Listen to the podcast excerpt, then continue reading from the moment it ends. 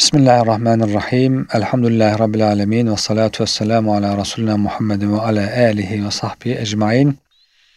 Kıymetli Erkam Radyo dinleyicileri, Peygamber Efendimiz'den Hayat Ölçüleri programımıza hoş geldiniz.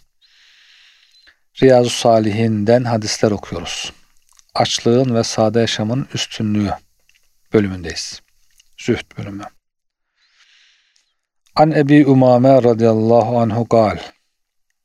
Ebu Umame sahabeden radıyallahu anh naklediyor. Kale Resulullah sallallahu aleyhi ve sellem. Peygamber Efendimiz şöyle buyurdular. Yebne Adem, ey Adem oğlu inneke en tebzulel fadla hayrun leke. Fazla olan ihtiyaç fazlası malını infak etmen senin için daha hayırlıdır. Ve en tümsikehu şerrun leke. Onu tutman o kadar hayırlı değildir. Şerdir senin için. Ve la tulamu ala kifaf. Yetecek miktarı ihtiyaç olan malı kullandığından dolayı ayıplanmazsın.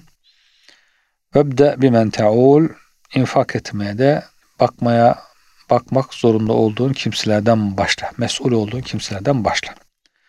Ebu Umame radıyallahu anh sahabeden Efendimizin şöyle buyurduğunu naklediyor. Ey Ademoğlu ihtiyacından fazla olan malını sadaka vermen senin için hayırlıdır. Eğer vermeyip elinde tutarsan senin için kötüdür. Şerdir. Şerrünlek. Yeterli miktarda mala sahip olmaktan dolayı Allah katında sorumlu tutulmazsın. Harcamaya, infaka bakmakla yükümlü olduklarından başla. Bunu da Allah sadaka saymış. Hem bizim vazifemiz. Yani bir babanın vazifesi hanımına, çoluk çocuğuna, ailesine bakmaktır. Rızıklarını temin etmektir. Bu vazifedir. Cenab-ı Hak bu vazifeyi yapanlara aynı zamanda sadaka sevabı da veriyor. Hem vazifesini yapmış oluyor hem sadaka sevabı kazanmış oluyor. Açıklamalar insan tabiatının mala, mülke ve dünyalıklara ne kadar düşkün olduğunu biliyoruz. Daha önce zühd bölümünde konuyla ilgili yeterli açıklamalar verilmeye çalışıldı. Biz de bu bilgileri okumuştuk programımızda. Zühd bölümünde. İslam'ın çok önem verdiği hayırların başında infak yani ihtiyaçtan fazla olan malı Allah yolunda sarf etmek gelir. Bu hayır kişinin yapmakla yükümlü olduğu bazı günlük ibadetlerinden hem daha zor hem de daha faydalıdır. Mal vermek namaz kılmaktan daha zor gelir herhalde insanlara. Çünkü insanın şahsını aşan, bütün beşeriyeti içine alan bir yönü vardır esasen bütün ibadetlerin ferdi aşan bir boyutu varsa da sosyal dengeyi temin yönünden zekat ve sadaka çok daha farklıdır. Malı mülkü biriktirip depolamak, altını, gümüşü ve parayı yığmak dinimizde caiz görülmemiştir. Bunları mutlaka toplumun istifadesine sunmak gerekir. Bu istifade sadece vermek sureti değil, helal yatırımlar yapmak ve iş sahaları açmakla olmalıdır zekatını verirsin, sadakanı verirsin ama yani parayı atıl bir şekilde tutmak da doğru değil. Bunu diyor ticarete sokmak lazım. Bu ticari dönüşüme katılması lazım ki kazansın, zarar etsin, kar etsin bir şekilde kan dolaşımı devam etsin. İş sahaları açmak insanlara çalışma imkanı sağlaması yönünden daha da mühimdir. Hadisimizde açıkça belirtildiği gibi malı, mülkü ve parayı atıl bir şekilde elde tutmak vebaldir. Şahsının ve ailesinin ihtiyaçlarını karşılayacak ve başkalarına muhtaç olmayacak derecede mala, mülke, dünyalık servete sahip olmayı dinimiz sakıncalı görmemiştir. Dinen üzerine düşen hakları yerine getirdiği takdirde kişinin servet ve zenginlik sahibi olması İslam'ın teşvik ettiği, güzel gördüğü bir durumdur zenginliğe bir hudut tayin edilmesinin söz konusu olmadığını biliyoruz. Bir sınır tayin etmek mümkün değil. Bunun en çarpıcı örneklerini sahabe-i kiram arasında ve onlardan sonra gelen nesiller içinde bulunan meşhur zenginler teşkil eder. Onların hayatları bizim için iyi birer örnek oluşturur. Çünkü her birinin İslam'a ne kadar büyük faydası olduğunu ve ihtiyaç anında Müslümanların yardımına nasıl koştuğunu kaynaklarımız bize sayısız örnekleriyle açıklar. Hz. Osman'ın o susuzluk çekildiğinde Rume kuyusunu satın alması. Mescit dar geldiğinde mescidi yaptırması. Tebük seferine çıkılırken orduyu teçhiz etmesi. Hepsi bunlar gerçekten büyük İslam tarihinde dönüm noktası olan yardımlardır. Abdurrahman bin Avf Hazretleri'nin bir kervanı infak etmesi, kıtlık zamanı Medine'de. İnsan yardıma ve vermeye öncelikle geçimini üstlendiklerinden yani aile çevresinden başlamalıdır. Önce kendisi, ailesi, çoluk çocuğu, akrabaları, komşuları, yakından uzağa doğru. Herkes bu kaideye uyduğu takdirde bütün insanları kapsayan bir yardımlaşma gerçekleşmiş olur. Herkes kendi yakınını tanır çünkü. Başkasının yakını benim uzağımdır. Ben önce ondan başlarsam yani tanımadığım bir kimseye vermiş olurum. O da benim yakınıma verse o da tanımadığı birisine vermiş olur. Bu çok kolay bir şekilde suistimal edilecek bir şey. Bazı insanlar ihtiyacı olmadığı halde ihtiyaçlıymış gibi görünüp daha fazla mal biriktirme yoluna giriyor. İnsanlar da onları fakir, ihtiyaçlı zannederek veriyor. İşte tanımadığı, uzakta olan birisi böyle bir aldatmayı kolaylıkla yapabilir. Ama yakınındaki bir insan bunu yapmaz. Onu sen de biliyorsun zaten. Durumunu biliyorsun. Bütün her şeyini farkındasın. Dolayısıyla yakından uzağa doğru vermek, herkes böyle yaparsa, herkes yakından uzağa doğru verirse bu tür aldatmaların önünde geçilmiş olur. Böylece toplumda yardımlaşma ve kardeşlik yayılır, huzurlu bir toplumun kurulması sağlanır. Hadisten öğrendiklerimiz, malının ve servetinin ihtiyaçtan fazla olanını infak etmek en büyük hayırlardandır. İki mal ve serveti elde tutup hakkını vermemek ve cimrilik göstermek haram ve günahtır. Üç, kendisinin ve bakmakla yükümlü olduğu kimselerin ihtiyaçlarını karşılayacak miktarda malı biriktirip elde tutmak caizdir. Dört, harcamaya ve infaka önce bakmakla yükümlü olduğu aile çevresinden başlamak gerekir. Yani maddi yardımlara da böyle, manevi yardımlarda dua bile. Peygamberimiz önce kendisinden dua ederdi. Önce Rabbi firli derdi. Sonra veli velideyye, sonra anne babam derdi. Velil müminine, sonra bütün müminler buyururdu. Böyle yakından uzağa doğru dua ederdi. Maddi ve manevi konularda hep yakından uzağa doğru de gitmek, onu kollamak gerekir. Çünkü onların nafakasını temin etmek kişinin üzerine farzdır. İhtiyaç sahibi olan başka fakirlere bakmaksa bazı kere farz-ı kifaya genel olarak da sünnettir. 512. hadis-i şerif Ubeydullah İbni Mihsan el-Ensari el-Hatmi radıyallahu anh'ten rivayet edildiğine göre Resulullah sallallahu aleyhi ve sellem Efendimiz şöyle buyurmuşlardır. Sizden hanginiz canı ve malı emniyet içinde, vücudu sıhhat ve afiyette, günlük azığı da yanında olduğu halde sabahlarsa, sanki bütün dünya kendisine verilmiş gibidir.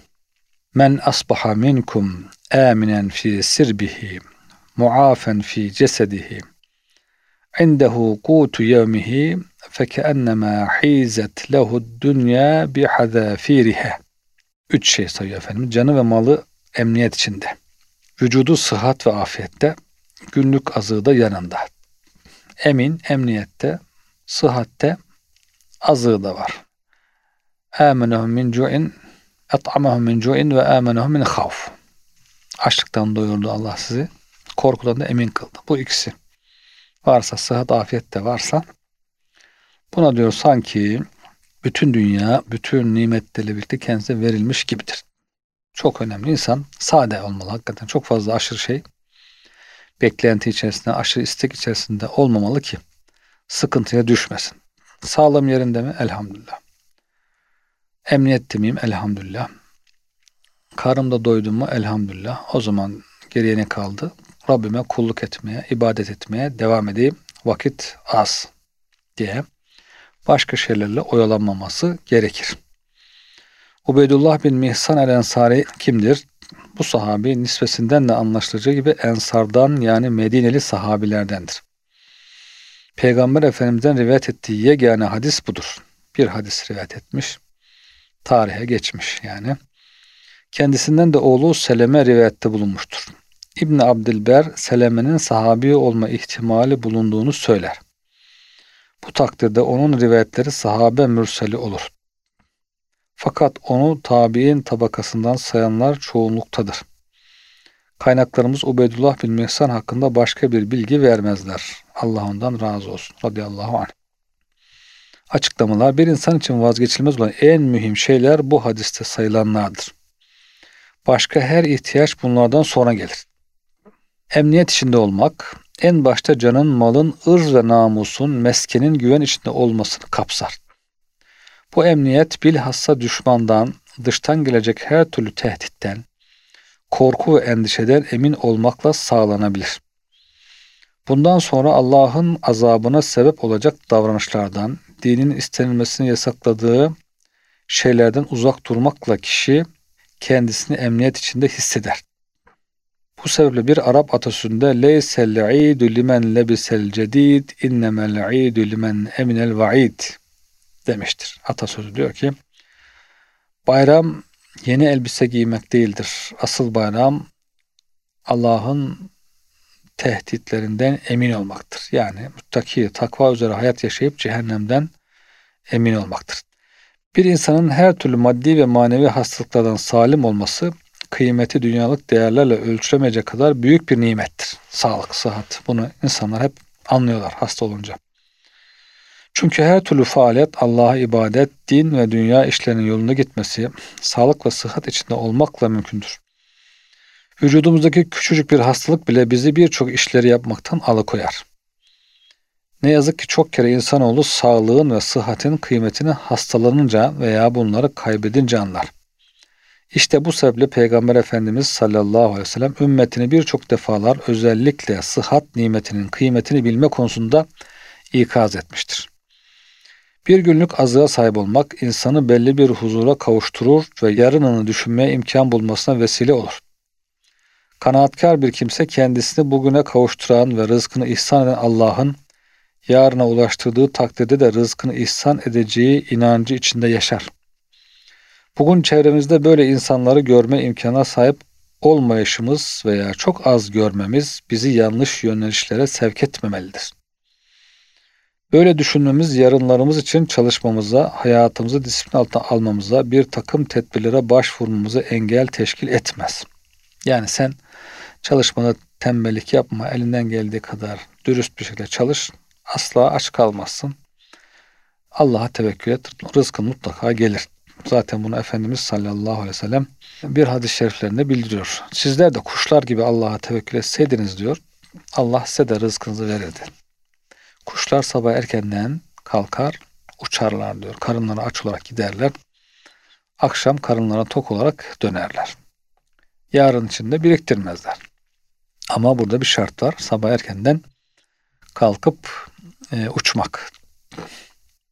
Yoksa bekleye bekleye işte yatarak uzun süre beklemek Cenab-ı Hak rızık verecek diye bu bir anlam ifade etmez. Gözlemlediğimizde gerçekten sabah namazından sonra bakarsınız sabah namazından sonra kuşlar bir ağacın başına toplanmışlar. Biraz öterler. Allah'a zikrederler. Sonra birden pırır diye hep birlikte uçup giderler. Her bir bir yere dağılır. Ne yapıyor? Rızkını arıyor. İşte insan da böyle olsa sabah namazını kılsa sabah namazından sonra biraz zikrettikten sonra işine gitse çalışsa o insan aç kalmaz. O insan muhtaç olmaz.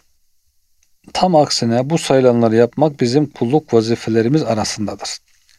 Çalışmak, gayret etmek, yarınları için planlar yapmak, önceden hazırlık yapmak, planlı çalışmak. Bunlar yapmamız gereken şeyler. Fakat bütün sebepleri yapıştığımız tedbirlere başvurduğumuz halde istediğimiz ve beklediğimiz sonucu elde etme imkanına kavuşamayabiliriz.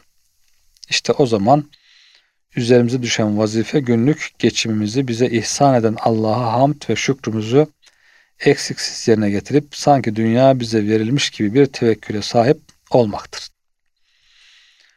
Hadisten öğrendiklerimiz emniyet içinde olmak, maddi ve manevi hastalıklara yakalanmamak ve bir günlük rızkı sahip olmak dünyada bir insana Allah'ın bağışladığı en büyük nimettir.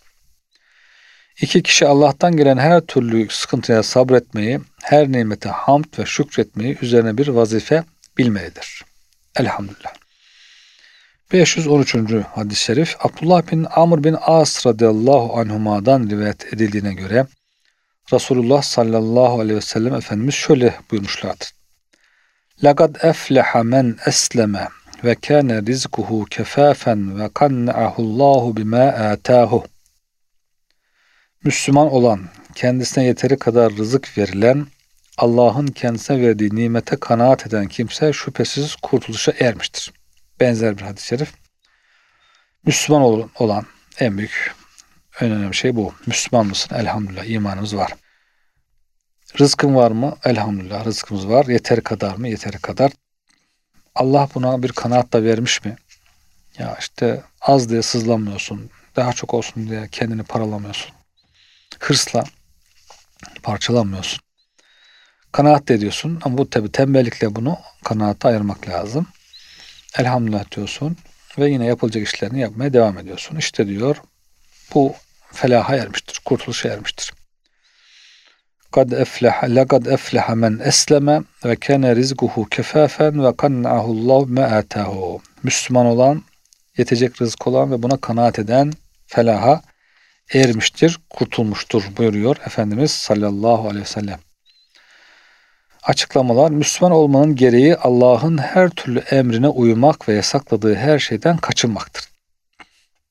Rızkın yeterli olan ise artık ve eksik olmamak şartıyla insanları ihtiyaçlarından ve başkasına muhtaç olmaktan kurtaranıdır. Allah'ın verdiğine kanaat etmek en üstün faziletlerden biridir. Dünyalığa karşı ihtiraslı olanlar kanaatten mahrum kalırlar. İmam Nevevi bu hadis ve benzerlerini delil göstererek zenginlikle fakirlik arasında bir hayatın tercihini en uygun ölçü kabul eder. Orta bir hayat demek. Zenginlikle fakirliğin arasında bir hayat. Ancak bu ölçünün şartlarının zamana ve zemine göre değiştiği gerçeğini akıldan çıkarmamak gerekir.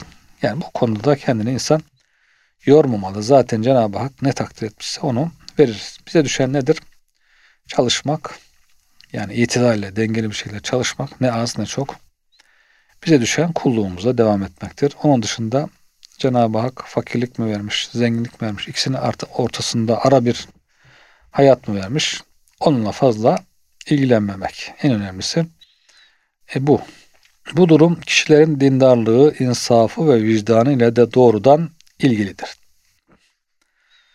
Hadisten öğrendiklerimiz her şeyin başı Müslüman olmaktır. Esleme, İslam olmak, Müslüman olmak. Müslüman olmayan kimselerin yaptığı hiçbir işin Allah katının değeri yoktur. Müslüman olamadıktan sonra dünyalar senin olsa gerçekten boş. Yani üç günlük dünyada bütün dünyayı yiyip bitirsen, harcasan, bütün eğlenceleri eğlensen ne çıkar? Arkası perişan geldikten sonra. İki, Cenab-ı Hak bir kimseye yetecek kadar rızık ihsan etmekle onu başkasına muhtaç olmaktan ve istemekten korur. Üç, kanaat en üstün faziletlerdendir. Bu fazilete sahip olanlar Allah katında makbul olurlar. Kanaat. Bu da güzel ahlakın bir şubesidir. İnsanı rahatlatan önemli bir vasıftır. Kanaat vasfı. Evet kıymetli dinleyenler, bugünkü programımızın da sonuna gelmiş olduk. Yeni bir programda görüşmek üzere efendim. Allah'a emanet olunuz.